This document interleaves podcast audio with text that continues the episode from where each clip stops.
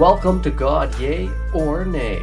I'm your host, Noor Kidwai. I'm here to find out how we grow, transform, and become our best selves, how we create meaning in our lives. Come join me on my journey.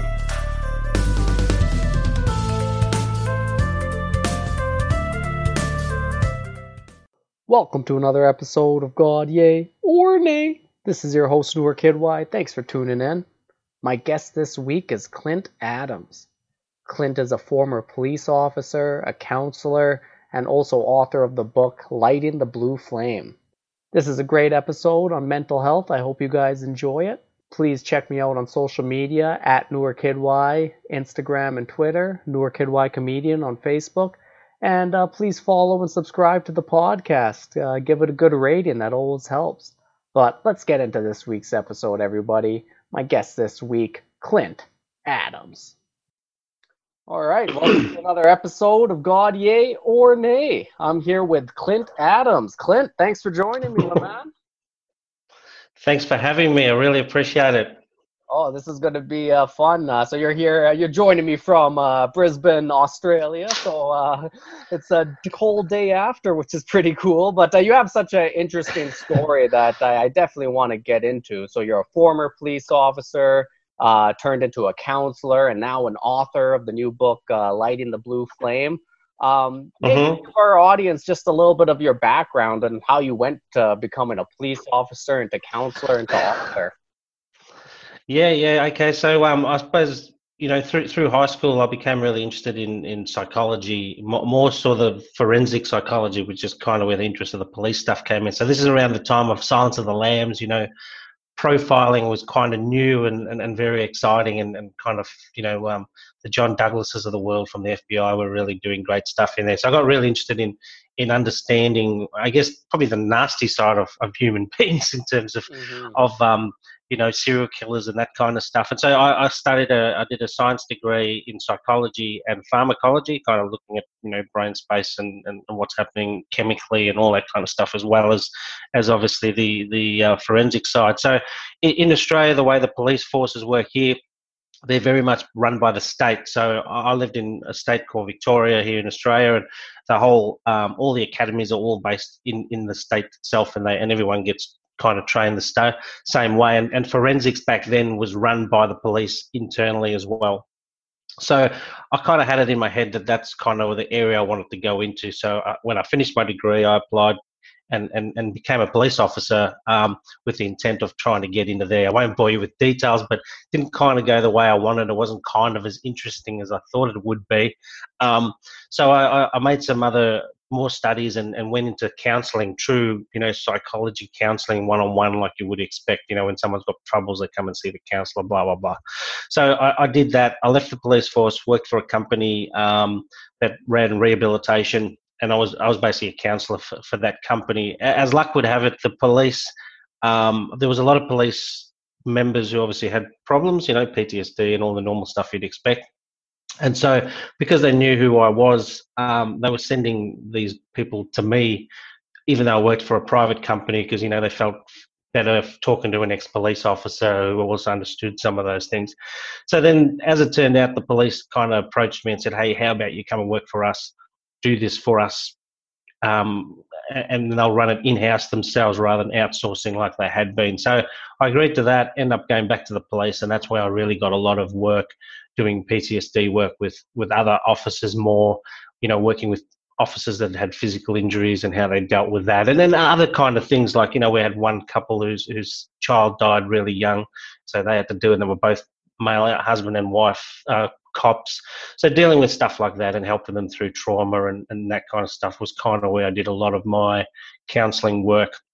And then I, I, got into HR accidentally. I won't explain that story to take up too much time, but essentially that that got me interested in running programs and developing back back in my day, showing my age, th- there wasn't much on health and well-being at the workplace. It was all about, you know, health and safety was even quite new then. And, you know, I, I was getting way more interested in, in wanting to help people from a leadership perspective in terms of work and output and, you know, dealing with team dynamics and stuff. And so a lot of my programs kind of developed in the in the HR space, dealing with adults, but using my counselling background to kind of work on those programs and stuff like that.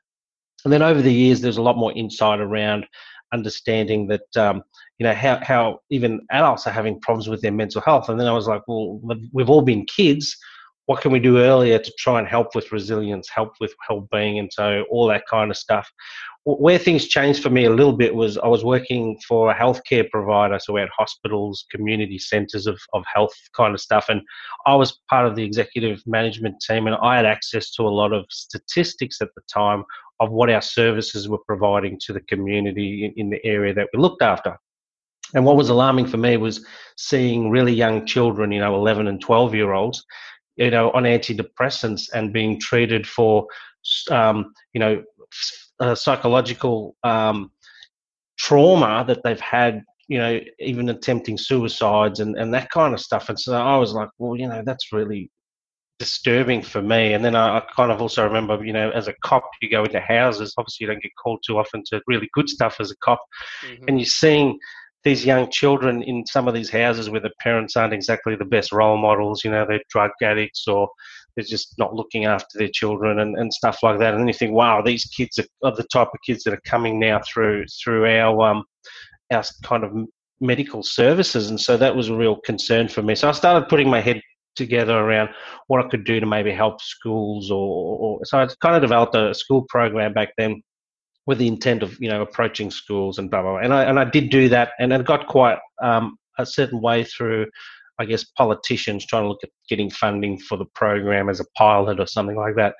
Again, I won't bore you with the details. It didn't kind of go the way I wanted. So over time, I, I came up with the idea of writing the book, um, and the book was about a story, and, and the intent was to try and get it out there so people can kind of see what impact just one, you know, one suicide can have on people that are bullying them, people that are watching them being bullied and doing nothing about it or, or feeling scared and, and don't necessarily not want to do something about it, but they're too scared to do anything.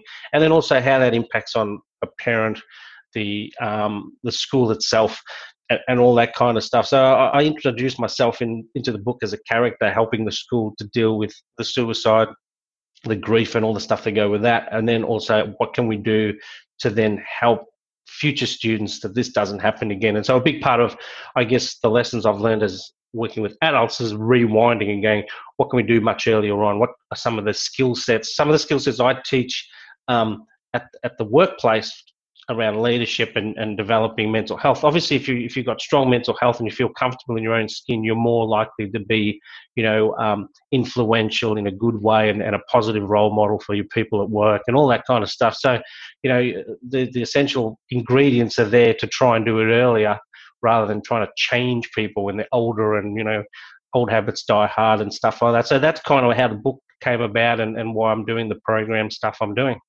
Yeah, that's uh that's an amazing work too. And like honestly, like uh my my like one of my best friends like uh took his life last year as well. So I like Oh no. Yeah, yeah, and like I know what you're talking about, how um these things just affect everybody. So like how you're making this book to kind of show at a young age, like somebody doing this and like the like the wave that kind of passes through everybody um that gets yeah. affected by that like it, it is really good work so let, let's like we'll Thank dive you. into like um into like how this trauma happens and like how it like how it stores mentally and then we'll talk about a little bit about resilience but uh maybe sure. you can tell us about like how when trauma happens to somebody how like uh, you it happens in the brain because i know you were talking about like fight and flight yep. and all this stuff. So maybe give us a little idea into how that happens.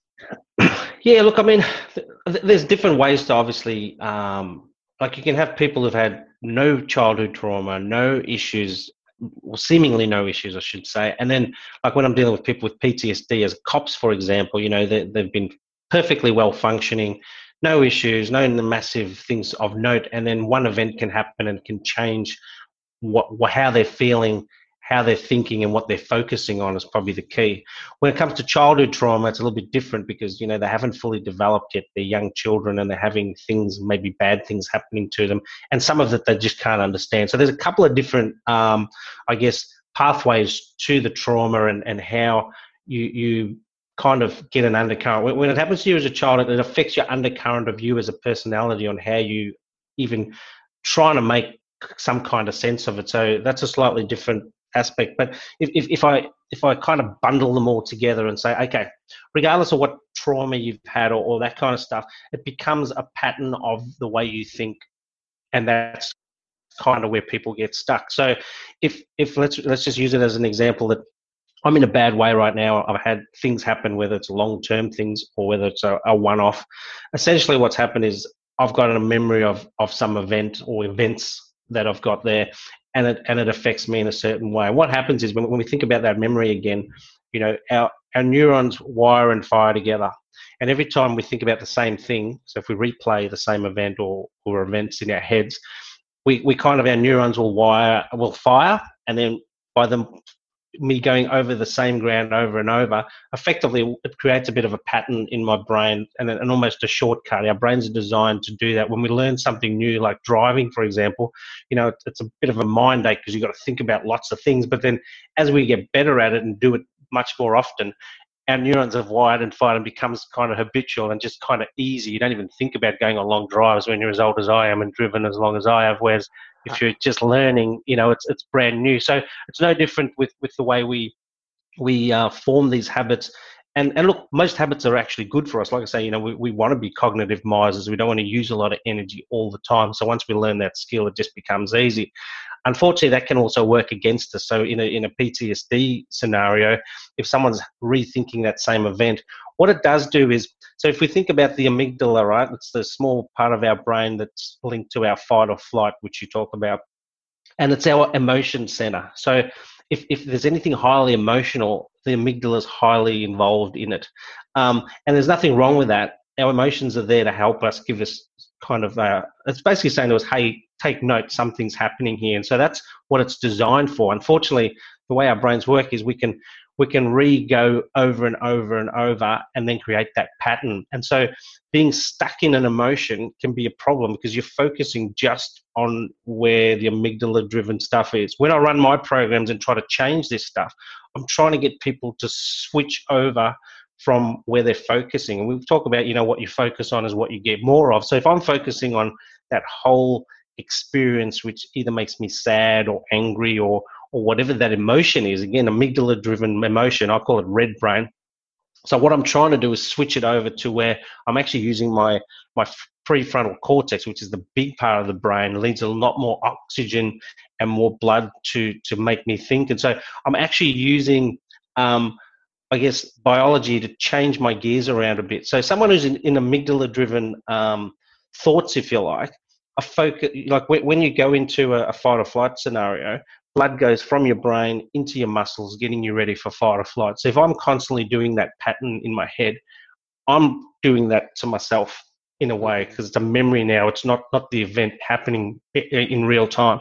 So what i'm trying to do from a, a, a, a bio, biological sense i'm trying to change those things around so if i am working with somebody i say look i need you to do some analysis work so I get you to do a thoughts diary. The reason I'm doing that isn't is about making you think with the blue part of the brain and pumping blood back up there because you're doing analysis work. That part of the brain is involved in analysis work, whereas the amygdala is not. So little things that can change that focus to be using that part of the brain and not the amygdala is is, is, is a really important thing that you're trying to do. And there's many ways to do that and change that focus. Some people can just do it naturally, but using as a, as a counselor, you, you want them to be doing things that interrupt that wiring and firing. So what was wiring and firing over here in red brain, just by making you oh think about your thoughts and just write one line down, means that that whole cascade of um, the neurons wiring and firing is actually loosened a bit. So you, you might go down that path.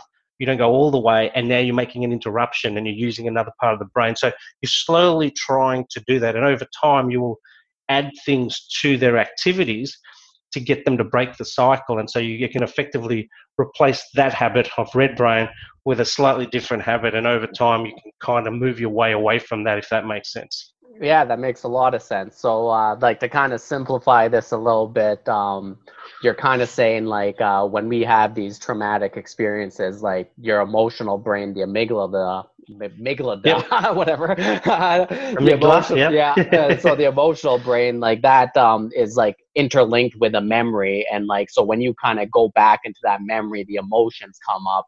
So either that flight or Absolutely. flight So now that you're kind of going, your blood's going into your body, you're less out of your thinking head, and uh, now you're just kind of reacting. So if it's flight, uh, or like if it's flight, you're more like kind of scared. If it's fight, you might be angry. So you're this mm-hmm. is you're you're going into the more of the emotion, right? But so when you're yes. saying now we want to switch our focus, you're trying to say let's get back into that thinking mind. So now you're mm-hmm. saying like um maybe like you're saying focus on your thoughts, write down your thoughts. So that's more analytical, right? So now when you're doing that, absolutely. So now you're putting the blood back into your brain, and now um, it's kind of weakening. More oxygenated. The, yeah, yeah, and this yeah. and this kind of process it actually weakens the the fight or flight response. Absolutely. Um, it's like you know when, you think about even just human behavior. Like if I'm angry about something and I'm in red brain, and I'll use the example of, of the racism stuff that's happening in the states. At, at, you know, and had had these massive riots and and and all that kind of stuff. There's no issue with um, the protest, but if I'm angry that I feel like you know for whatever reason that my race has been affected badly or, or treated badly over the years, I've just got that anger in me the lash out part, like people going and looting and doing all these nasty things, on a logical level, you go, that doesn't make any sense. I understand that you feel that, you know, there's a social injustice and the protest is fine, but the, the, the anger that you're seeing and the, that protest stuff is what comes out. And so they're lashing out at, at no one really. They're lashing out in general because they're angry. So what you see as part of that is is the anger and, and that's where things can go go wrong. If, if if i feel traumatized same same kind of deal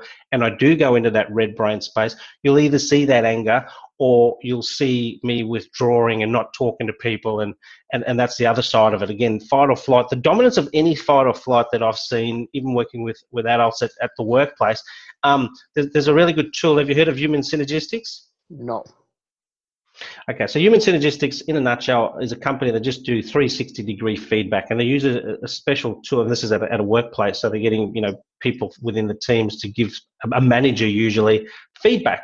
And so what they do is they've got this massive group of what they call a norming group all around the world, so they can compare what what the best profile looks like and what maybe the worst profile looks like. And then it's a development tool to say, hey, you know, you're maybe got some areas where you need to work on.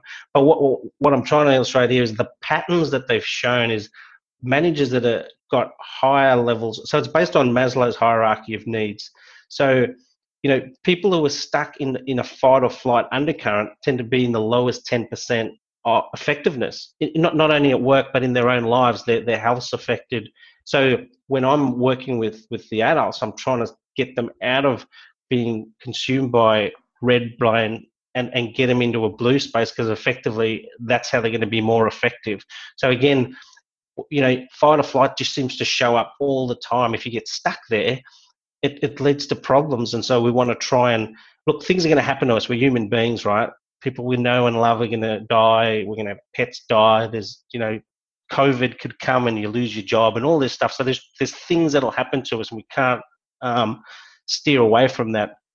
But effectively, it's about how we can take that on, deal with it, and then be able to move on. Lots of people find growth out of you know trauma. This is the part that, that a lot of people don't understand. We talk about trauma like you know it can happen to you, and then you know it's a bad thing, and it is. You know sometimes they are bad things. There's no doubt about that. But most people actually deal with it all right. We don't talk necessarily about all the people that come through it okay, and they've had trauma. There's very few people that have had no trauma in their lives, and there's lots of people that have had heaps of trauma and they're fine or not fine they, they grow from it they learn from it they they're very adaptable and, and, and that's part of i guess where i focus on what i call the positive deviance where we go these are the ones that can can make things happen they change and they all change their focus is the key part from a red brain response. There's a day where they go, I'm not putting up with this anymore. I'm going to do this. And then they go and make things happen for themselves. So mm-hmm. that's kind of where, where we kind of move in that space.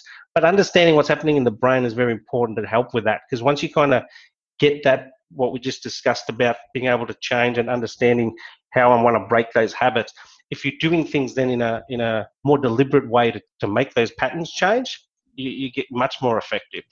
Yeah, no, a hundred percent. And uh, I like how you were saying like, because like I think a important thing to understand is when you're in that emotional red state of the brain, um, it's not only just anger; it's also that withdrawal.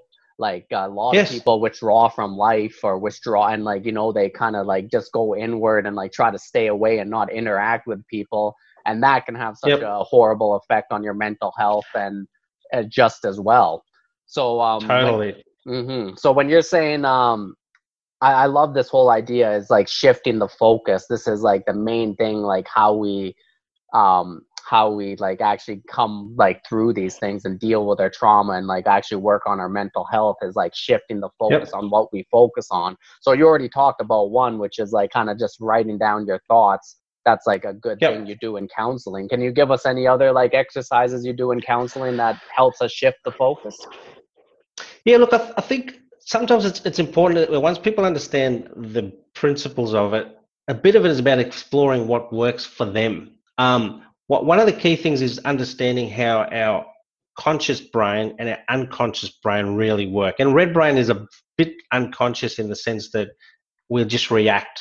Um, whereas with conscious thought, it's about thinking our way through. So stuff like goal setting is is, is a blue brain experience because you're planning ahead. It's not looking back it's looking forward so you know even, just writing down some goals and, and, and, what you're essentially doing is wh- when you're having that issue anything that interrupts is going to help you i even do little things like doing something physical so you go ah the thoughts just popped in my head right so um I want to do something else. Normally, I would go and focus on it and feel sad or angry or whatever the, the emotion that comes with it is. But you can do something really stupid like wiggle your toes. So it creates and, and it becomes it, as, as silly as it sounds. It, it makes you kind of have a chuckle. You go, oh, "I'm wiggling my toes," or you know, you, you might do something else like just stand up. No matter what's happening, if that thought pops in your head, I want you to stand up. I want you to pin your shoulders back. There's something called centering. It's a Buddhist kind of thing, but it, it doesn't matter what it is, as long as it's interrupting and you're doing something in a positive way. Drinking six shots of tequila is not going to help you, right? So you want to change the pattern in a positive way, whatever those things are. So there's many things you can use, like say wiggling your toes. Centering is a good one because it makes you stand up, think about your posture, think about your breathing. It only has to be for one minute. Anything. I don't like what I don't want people to try and do early on is try to do too much. So you kind of want them to chip away so it becomes easy. You can- only do it for one minute. You don't have to do 20 minutes of meditation or anything like that because that's difficult, right? Because you know you have to practice it and people get disillusioned with it. But anyone can stand up for a minute, pin your shoulders back, breathe in deeply four times, focus on your body, focus on how your body's feeling, and and or you can wiggle your toes for for a minute and, and giggle to yourself. And so, you know, anything to, like for me, anything that changes that thought pattern and interrupts it and focuses on something else will slowly push you into a better place. And what you find is over time you can do more of it because you know that one minute can then become two minutes, or you can do some other activity where you go, you know what, I'm going to go do something physical. I'm going to hop on my bike or do 20 burpees or all those things just help. One, you can get fitter doing it, and the other thing is it's interrupting a pattern for you. So yeah, uh, I think you, you know the the possibilities are endless if you at least understand why you're doing it, and and that's kind of what, what works. And I love that because like that actually kind of like shows how um, just understanding trauma and having trauma and pain actually makes like makes you more resilient makes you um it's actually a po- it can be a positive experience because you're slowly learning about how your mind works and like how you can use these different tips and tricks to like make you do what you want to do in your life. Because like like you said uh, at the end of the day like goal setting is uh, one of the big ways that uh you can get in uh, like out of your emotional mind into your analytical and be like hey what what do i want to do with this life and that uh can be like one of Yep. the biggest uh like positive changes you can make right Yeah, absolutely. Look, one, one of the things I, I talk a lot about, um, I wrote an article not that long ago, and I, it was kind of aimed at parents because I'm dealing with people at the workplace. You know, they're in their 40s and 50s, they've had kids, some of them are grandparents, all that kind of stuff. And I call it the unconsciously incompetent parent, not not in a nasty way.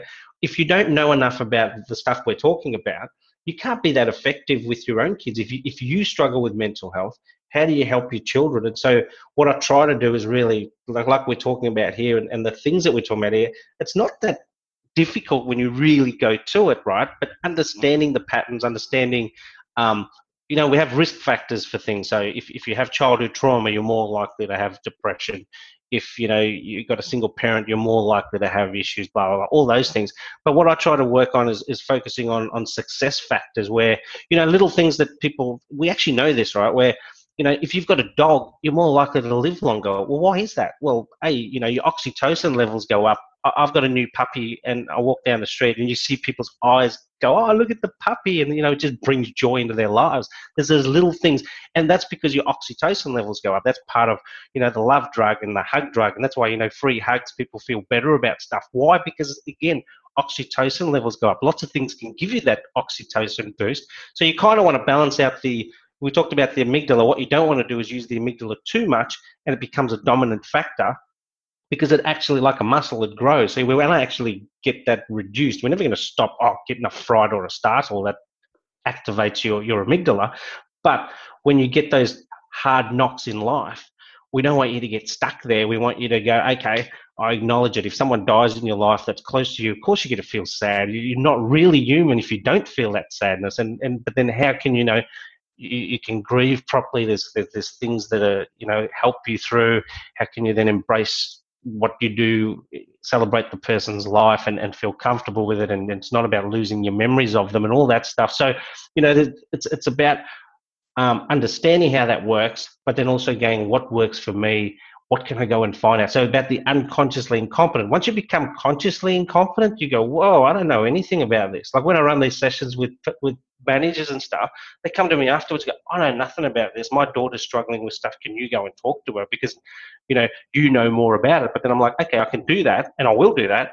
But then I also want to help you in terms of what you can do for yourself. And then you can part that on to your child and and do little things and, and, and start to think about, hey, I want my kid to progress. I want my kid to not be like me and struggle through life. And because I've had people come after these sessions and they say, you know, I've had trauma, this has happened to me. And so I encourage people to talk more about that so others can hear it. This is the stigma about, you know, mental health issues that people don't like to talk about. So having people talk about it in a group at work, go, oh wow, I didn't know Dave struggled with this stuff. And you know, he's, he's sharing it from the heart and, and people get used to it and, and you encourage that conversation is a big part of, of helping other people heal and understanding how to cope with things as well. Oh yeah, no, and uh, yeah, and I like how you said like this isn't about getting rid of emotions; it's about understanding yeah. them and, and like being able to have a healthy relationship with them. Because yeah, emotions are the like hey honestly emotions are some of the most beautiful parts of life right? And like you just want to be able to have a you want to have like a healthy relationship with them and um like i'm a like I, I come from a meditation background. So like with me like uh in my years of meditation it's more of just like non-judgmentally like being aware of emotions when they pop up and just kind of seeing them pop up how they pop up and like let them like kind yep. of go. So like it is about getting that uh, more of a healthy relationship. And another thing I was gonna say, like I love about how you're talking about interrupting the pattern. Um, I, I actually like uh, just interrupting those patterns in our head. Like this doesn't even have to be like mental health. Like well, once you get this understanding, you can kind of see. Like for me, uh, one thing I used to have a problem with was procrastination. Right. So like with me, sure. like interrupting that pattern, I I learned, and this it's very similar to like how you said, like you talk to people and just tell them stand up for a minute, put your shoulders back, take some deep breaths, and uh, that's going to actually interrupt that pattern slowly over time. I used to do the mm-hmm. same thing. Like I learned to uh, just uh, for me, it was just like jump up and just kind of just be wacky for like a minute. just yep. just kind of go up and just be like, just be wacky. But at the end of the day, it interrupted that procrastination. Like I'm bored, I'm low energy. But then I just jumped yep. up and I was just like for a minute. And then all of a sudden I'm like, yep. hey, I'm actually kind of energized now. I, I want to sit down and do my writing because that's what I do. Yep. And like, I, I love that. And, um, yeah, okay. And I want to actually learn a little bit about you uh, more. Um, uh, sure. As as a, as a police officer, like, so when you were uh, as a police officer, like, uh, was there something that like, or like maybe some memories that like made you go like, oh, counseling's like actually something I need to start jumping into, like maybe in like your uh, in your during your work?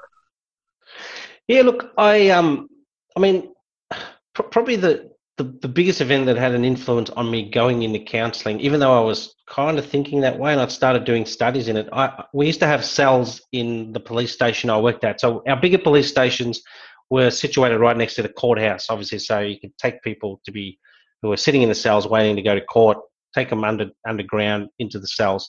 So from time to time, you'd have X amount of people in, in your cells, like a normal jail kind of setup, but effectively it's in the police station. So as a police officer, we used to all um, have stints in what they call the watch house or, or basically looking after the prisoners and, and that kind of stuff. So I, I was in there and you normally did it for three months at a time. So I was in there at this particular time and you know there's usually more males in, in the cells and obviously you can't put males and females together. So what they would have is a is an exercise yard with a few little cells running off it. So during the day they would sit in the exercise yard watch tv walk around and they can do all that because it's not a big like a proper prison obviously. Mm-hmm. um, but on this particular time there was this one woman in there and she was only young she maybe 24 25 and she was a heroin addict. Um, she was she'd been in and out of the court had had suspended sentences hanging over her head and obviously couldn't get off the drugs and, and did more silly things. And so now she was in here to actually be sentenced. So she knew she was going to get a stretch. She was going to get maybe two years or something. Anyway, I started talking to her because I felt sorry for her. The guys kind of had other people to talk to and they'd interact with each other in the exercise yard. She's completely by herself, just a TV on kind of stuff. So I was talking to her through the door. We have a big flap kind of thing through the door. You give them the food and all that stuff anyway, I started talking to her and, and just basic interaction. And, you know, she was telling me that she's got a child, blah, blah, blah, and all this kind of thing. And, and you know, she was really feeling pretty bad and sad about where her life's ended up and, and this kind of stuff. So I just started talking to her. And this is kind of where the focus stuff really hit home for me. At the, at the time, it didn't, I didn't notice it as much until I'll explain why. But anyway, I was talking to her about saying, you know, well, you're here now. What what good can come of this? Because you can't change what's happened to you. You can't change where you're going um, you, are in prison. The, the, beauty about this is there's an opportunity to get off the drugs because you're less likely to be able to get it in prison, obviously. Yes, you're going to go through some tough times, you know, withdrawal symptoms and all the stuff that come with that. But being here, they give them, um, well, I can't remember what it's called now, but anyway, they used to give them stuff to take the edge off and uh, methadone. methadone um, yeah, yeah. You know, yeah, they give them methadone, which kind of helps the cravings and stuff. So effectively, you know, apart from being in a hospital, it's probably the next best place to be to, to trying to come off the drug. So I talked to her about focusing on what she can get out of this. How can she get back to her daughter? She had a very young child when her parents were, were looking after the child. And so I talked to her about focusing on what she could do, what does she want to do, talk about goals and setting goals. And so I, I was kind of using the techniques of, of what I thought might work for her. Anyway, I didn't think too much of it she'd been there a few days. We had these interactions on a, on a regular basis. And then one day I came back and obviously she'd actually gone to prison. She got two years or, or something similar to that. And so didn't think too much of it. About a year later, I, I, was going on a run. This is when I used to play football, so I was trying to keep fit, and I had this kind of regular run that I'd kind of go on. And anyway, um, being kind of darker skinned person, I'll probably stand out a little bit more. Anyway, this one particular day, I was going on this run, and I saw this person come running out of this house in the corner of my eye, and, and she's waving at me. And, and then I looked at her, and I could see it was actually this woman, and um, she looked a lot healthier. She was, you know, put on a bit of weight because obviously with the heroin takes takes a bit of weight off, and she looked so much better. Anyway, she said, "Look, I I really want to stop you. I've seen you run past a couple of times, and I was pretty sure it was you. So I thought I'll come out next time." when I see you, and, and I just wanted to say thank you. She, she, told me, you know, she thought about stuff that we talked about. She changed her focus. She was really intent on getting back to her daughter, learning stuff. So she was doing courses in in prison. She was able because she was a model prisoner. They obviously allowed her to have her daughter at various stages and stuff like that. And so, you know, she said, "Look, I really turned my life around. This was her parents' house that she'd come running out of."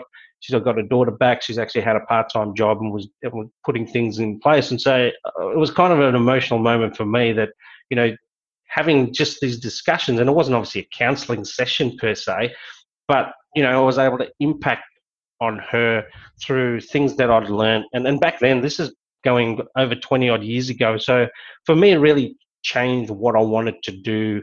Um, when I actually did the counselling course not long and finished the counselling course after that, I actually didn't feel um, capable enough to want to be a counsellor. And, and so I went and did more stuff and, and wanted to learn more. I was reading you know stuff that universities were doing in terms of journals and stuff.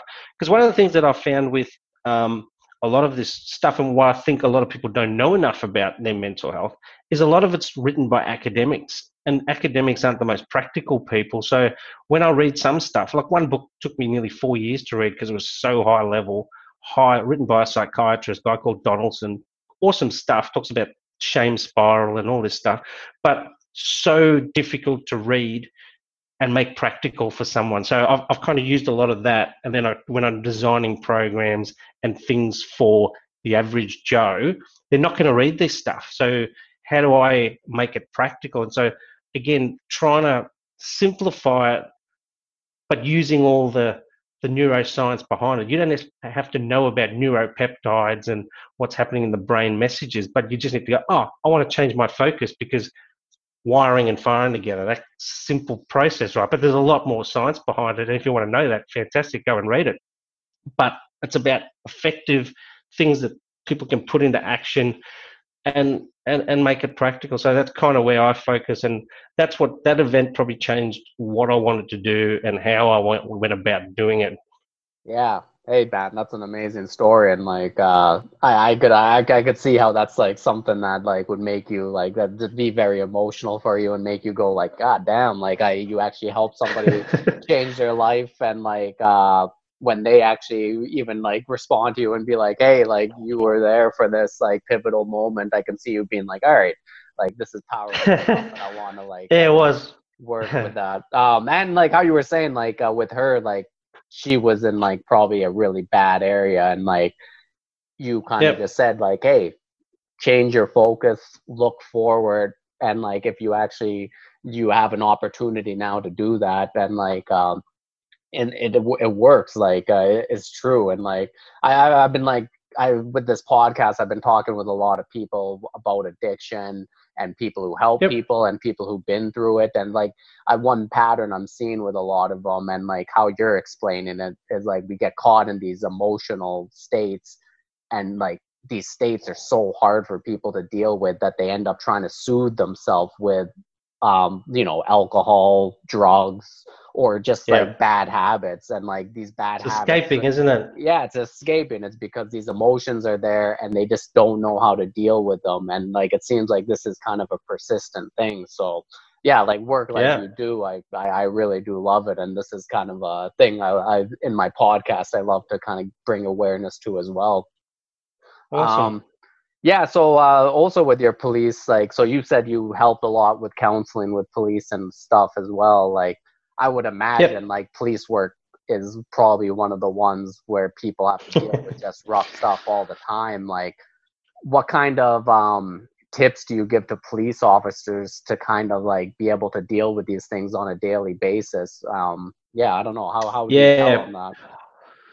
Look, w- one of the programs I worked on when I worked for the police. So as I said, I was a police officer. Then I did the counselling. Then I came back to the police as a counsellor. And then I also, in between there, I also worked for something called the Standards Branch, where I was managing a team. Um, and, we were looking at programs at the time, a bit like you know, you know, I know with with the the Black Lives Matter guy being killed not that long ago. Um, that was part of what we wanted to do. Was we, we, we actually had incidents where police would overstep the mark. Um, and so we looked at you know what what are some of the risk factors around around that and, and why are they like you know if, if if i'm about to arrest you and yes we're struggling and you're a threat to me i'm allowed to use force that's proportionate to what you're using against me if you're coming at me with a knife i can use lethal force because you're trying to kill me if you're punching on i can't go straight to pulling out my firearm and want to shoot you I've got to kind of so you're making assessments in the moment, right? And so that, that there's a key part of that. And if you're threatened in red brain, your, your fight or flight comes out. And as cops, you know, the expectation is, hey, I've got weapons all around me. I've got stuff I can pull out. So you've got to make assessments on the fly. But essentially, you also want to be able to, um, when you are no longer a threat, like you've put down the gun or you've put down the knife or you've given up kind of stuff, and now you're cuffed and all that. How do I calm myself down as a cop in that moment. And this is part of the the um, Floyd incident, where you know that officer was still sitting on the guy nine minutes later when he's no longer a threat. So, you know, he he didn't de-escalate. the other thing that concerned me around that incident was there's three, two or three other officers there, and they're not helping their their mate out by saying, "Hey, Dave, get off the bloke. He's he's now no longer a threat." So, you know, part of the programs that that we kind of focused on is how do we help each other de-escalate. One of the key things I, I mentioned it before around you know, getting people to change their focus so they're not in red brain and the blood hasn't gone from here into here. We're trying to pump it back up. One of the things we teach the police is to ask themselves some questions around how am I staying calm? When someone else is irate, if I go into red brain and they're in red brain, we're going to have an argument and then it's going to escalate again. So what we're trying to do is say, how do we keep these guys calm and women? Um, how do we keep the, the police officer calm in a situation where this is all coming? So it is a practice method around when you start asking yourself questions like, what is this guy doing? How are they doing it? getting into that habit of talking to yourself in your head, you can keep yourself calm because you're pumping blood back up into that blue brain. And by asking questions of yourself, you keep yourself calm because you need that blue brain to, to, So you might be saying to yourself, how do I get this person to keep calm? You know, you're not just reacting and going straight into red, like, what are you doing, mate? You know, and then bang, suddenly this person's now even more so a big part of it's it's the same principle, but in a in a shorter time. So even when you're dealing with people who are highly irate or people who are suicidal, the key part is to ask them questions because you know, based on what we've already talked about, the blood's gone from here into their bodies, and you're trying to get it back up there. So you want to ask them questions and talk to them and calm them down in terms of creating space before they make an action that hopefully is not going to be too bad. So, you know, you, you're using the same principles to keep yourself calm and you're using the same principles to try to keep them calm. Wow, that's yeah. Hey, I never knew that. That's amazing. Uh, I can see that being a powerful thing. Like, yeah, I, guess like for me, like I I don't really uh, deal with those kind of intense situations, but like I could understand that. And like um, I I'm a comedian. I don't know if I told you that, but like uh, so before going on stage, once in a while I do get like a wave of anxiety to, that, that just hit, hits me but i'm going to try sure. that next time. So like uh, maybe just start asking myself questions like hey blah blah blah why why are you afraid? There's nothing to be afraid of. What's on the stage? What jokes am i going to tell? Those kind of things like maybe that'll send yep. the blood back to the brain and kind of get me out of that. But I, I love that and i love the fact that you you ask the person that you're detaining the same thing and try to get them to kind of go through the same process. And uh yeah man that's, yeah uh, absolutely. uh, that sounds uh that's uh, that sounds really cool man um uh so like another thing you uh like to teach people about is resilience and uh that's yep. I, I think that's like uh amazing because like like you said we all go through tough times in our li- life or uh, even like when we have goals like you you tell people like let's work on our goals but like it doesn't matter most of the time whatever goals we want there's going to be an aspect of resilience to get there so um uh, how, how do you teach resilience and like what does it mean to you and like how do you uh, like work on it with people yeah, uh, there's there's probably two aspects. So one's a very social one. Like one of the things, like if you think of bullying and, and you think of our times now you know there's not as many physical threats to us. We're not going to get eaten by a lion day to day and worrying about those kinds of things right? We we, we a lot of it's actual actually probably social uh, threats if you want to call it that. So if, if i'm a child or a teen for example and i'm not wearing the right brands and you know the other kids are saying things to me I, I feel threatened by that because I don't want to be not seen as part of the group. I want to be accepted. There's there's that component of that. So when I really focus on resilience, a big part of it is the social aspect and understanding that look, not everyone's going to like you, right? Not everyone's going to. You're not always going to be, and this is that risk factor stuff. So if I'm a poor kid we've got poor parents who, who aren't very nice people and they're not good role models. I've got all these risk factors, and, and now there's even more social threat because I'm not wearing the right shoes, not wearing the right gear. They're calling me orphan Annie. I don't look the right way and that stuff. And so my, my undercurrent already, I'm timid, I'm scared, oh, I don't want to go to school. They call me names and, and this kind of stuff. So this is where, you know, you really want to be able to help and influence that part of it. And so one of the things I use is a tool called the dialogue model, which comes out of a book called Crucial Conversations. And, and, and um, effectively, it's about how you have conversations in your head and how you interact with other people. One of the things I'd like to to do is, is at school level is have that conversations happening. So kids can calibrate good and bad behavior so they get used to talking about things that bother them. One of the things I see at work is 40 and 50 year old men too scared to talk to their manager because they're worried about how they're going to react, what's going on. So it's a skill set that I really focus on with the adults around being able to deal with your own issues. That's why, you know, a lot of, I don't know about America, but a lot of the places here, if, if people are fearful, they get the union involved to speak on their behalf because they don't feel comfortable dealing with their own problems, fixing their own things. And that's a big part of um, resilience for me is being able to stand up for yourself and create some courageousness in yourself. The people that do things really well and are more effective, um, they're calm, and this is where you know teaching that calmness where you go i don't really want to have this conversation with Noor right now because i feel scared but you know what? I'm going to have it anyway. Hey mate the way you treated me yesterday or the way you spoke to dave isn't very good. I'm i'm not happy with what i'm seeing but i'm doing it in a calm way. So you know when we think about protest and, and wanting to to come up with solutions the best way we can come up with solutions is the blue brain response. If I'm angry and I'm looting and I'm shouting at people, nothing good comes out of that. Yes, it might be awareness, but the actual problem solving and all the stuff that comes, and, and that can be on a granular level and on a bigger level. If, if calm heads are talking about how can we achieve better outcomes, you know, Nelson Mandela, when he left prison, horrible things happened to him there, 27 years or whatever he was in there.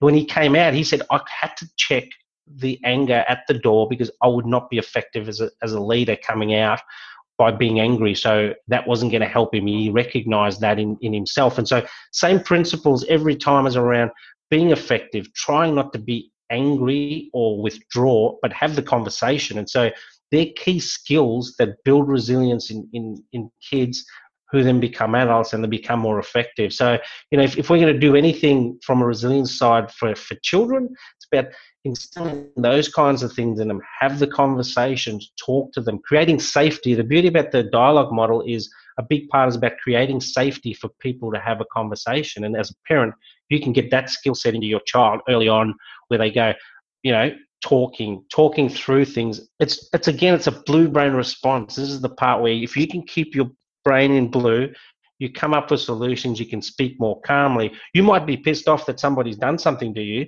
but you can at least be calm enough to go, hey, you're not a bad person, but you're doing bad things right now, and this is the stuff you need to know. And so, you know, for me, that's a, a really important skill set about how you can be calm within your own little storm and go, okay, I'm okay. This person said something to me on, on Facebook about my clothes. Okay, do I like that person? Well, they're not really that important in my life. So if I'm processing that in a way that makes me not get sad go, oh, he called me of this. And then I get angry or I get sad because I'm, I'm, I'm feeling threatened. Whereas if I look at that same quote or whatever they post, sorry, um, and, and I look at it and go, yeah, I'm not a big fan of Dave. He's not that, that important to me. I, I can kind of deal with it and go, okay, no worries, doesn't bother me. Water off a duck's back, and then I can focus on what I want to do rather than focus on what they said and make me go down that path. So you can see how that pattern just keeps coming up. Um, if we can change that a little bit, interrupt that, teach kids to understand that. Go, hey, not everyone's opinion is that important to you, and you're okay despite that. You, you, you can kind of just go with the flow kind of thing. You know what I mean? Oh yeah, and uh, no, I like that. And like be calm but still like stick up for yourself. Like when there is an issue like you should stick up for yourself and say something but do it in a calm manner and uh, calm manner. And like uh, honestly i've been in both of those situations where one i'm like where one i'm like really angry and i want to like deal with it in an angry way which always makes it worse and never does it or i've True. been in the or i've been in the other one where i'm just so timid and like i just um, something's really bugging me, but I don't stand up for myself and I just let it continue. And then that like mm-hmm. goes, that, and then it just piles on. So you do have to teach some courageousness as part of that, right? Absolutely. So, I, I, love that. Um, all right, uh, Clint, uh, this has been amazing. Uh, we're coming near the end, but I need to ask you the question of the podcast. So, uh, Clint Adams, God, yay or nay? I'm going to go half on this one because there's definitely a presence out there, whether it's God itself. Um, like I've had experiences personally. Like I'd almost say I'm an atheist, but I, but I'm not because I've had at least two experiences that are unexplainable to me. One is uh, when my grandmother died. I'd moved from South Africa to to Australia. She was ill over there, and anyway, didn't didn't know much about it. But anyway, this particular day, we'd been here a couple of months, and I had this dream that, and so my grandmother, as long as I was I was only young, and every time, so she had this some nerve condition which she couldn't kind of walk properly, so she used to have to hold onto the walls to help her walk, and I'd never seen her walk properly. Anyway, I had this dream this particular night, and she's basically smiling and she's walking through a meadow and walking properly, no holding on, and she's very happy and euphoric. And anyway, it was great to see her like that. So anyway, woke up the next morning, didn't again didn't think anything of it. And anyway, I was talking to my mo- my mother, um, which was her mother that that was the one I dreamt about. And I said, "Oh, I had this dream about Ma. We used to call her Ma." And she said, "Oh, so did I. I dreamt." And she told me the same dream that I had. She explained back to me, and I was just like floored. And anyway, that was bad. Not bad enough. That was kind of trippy as well. Uh-huh. And then uh, because this was back in the 80s, we'd just moved to a place, um, a small little flat, didn't actually have a phone, and there was no mobile phones back then. So my uncle, who lived not far away, came, knocked on the door, came and visit, and had said, "Look, got some bad news. We got a phone call from South Africa. Your grandmother's passed away, basically." So she died that night. That my mum and I had the same dream, um, and you know, unexplainable. Like you, you just go, yeah, yeah very trippy and yeah, the the second one was I had this experience where I I was asleep and all of a sudden I, I heard a baby screaming in my room. No babies in the house, but I'm just screaming. So I'm pulling out the clock radio and I thought something, you know. Anyway, go back to sleep. Next day, my dad comes in and says, "Oh, he's been talking to the guy next door." And, and I remember the time because as I was pulling the clock radio, I remember it was three eleven in the morning. And anyway, my dad's talking to me the next morning. He said, "Oh, the guy next door, he's his wife just had a miscarriage at about three in the morning. Um, and again, trippy kind of things. And, and so I, I, I, def, I don't believe in God per se, but I do believe that there's something out there and, and we're connected in, in a much more spiritual way. Um, you know, that's probably where I sit. Awesome. Uh, yeah, thanks for sharing that. Uh, that is uh, trippy. That's a good word for it. um, all right, uh, just before we get going, because your book is about um, bullying and like a suicide and like how it affects people, and like this is something I dealt with in the last year as well, and I know how harsh it hard it can be. Can you give our audience just like a little bit of an idea of like um, just like the kind of signs when like somebody might be in this kind of area and maybe like ways to prevent it and like anything that we need to know about like suicide in general? Look, I, I think if the, the, better your relationship with someone is, the easier it is to pick up signs. Um, as I said before, the people that are quite vocal and angry, you kind of know, mm, you know, it's it's quite overt. The the tougher ones to pick are the ones that do withdraw. Um, if you're a natural person that withdraws anyway, and you're kind of a shy person, it's harder to do. So important things to do is is just talk, ask questions all the time the other thing that, that I really focus on, especially with children, is as parents, you know, the reason kids don't talk to parents about mental health and stuff like that sometimes is is because of how we're, we're raised, right? What we don't realize as parents is we use fear a lot to even just um, get behavior change or, or, or get you know compliance from the child to be a good kid and all this kind of stuff. If you do this if you know you're going to have the internet taken away or if you don't do that then you know you're going to end up in hell. And so we use lots of words and things but it's fear based the important stuff around mental health and any discussable things from a parent's perspective is to create safety for them to, to have it. So you might say to your child and this is deliberate right? One of the things I, I tell parents is be deliberate about having this conversation with your child going no matter what happens ever you come to me. If you're in trouble come and talk to me. We'll deal with it. We'll fix it. But i do not want you ever to be scared of it. No matter what i've said in the past maybe i've said in the past you know suck it up princess because you're a boy and you're emotional. I do not want you to stop it. Yeah you know we've all got our faults but creating safety for your child to talk to you is such a key part of any because it's harder to see when they are struggling, but they know when they're struggling. And if they know that they're struggling and they come to you, now you know, and it's easier. And and so creating that proactive approach about them wanting to talk to you and feeling okay to come and talk to you no matter what's going on, we can always help you fix it. And so I think that's an important um, I guess, skill as a parent, and and it's important stuff that we don't think about doing um, quite regularly.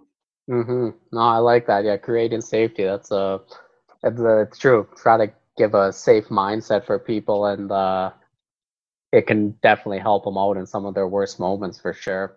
Um, all right, uh, Clint, that was uh, amazing podcast. Thank you so much for sharing so much with us and teaching us Thank a lot. Thank you for having me. Um, please let people know about your book, where they can get it, and anything else you want to promote. Feel free to do it now.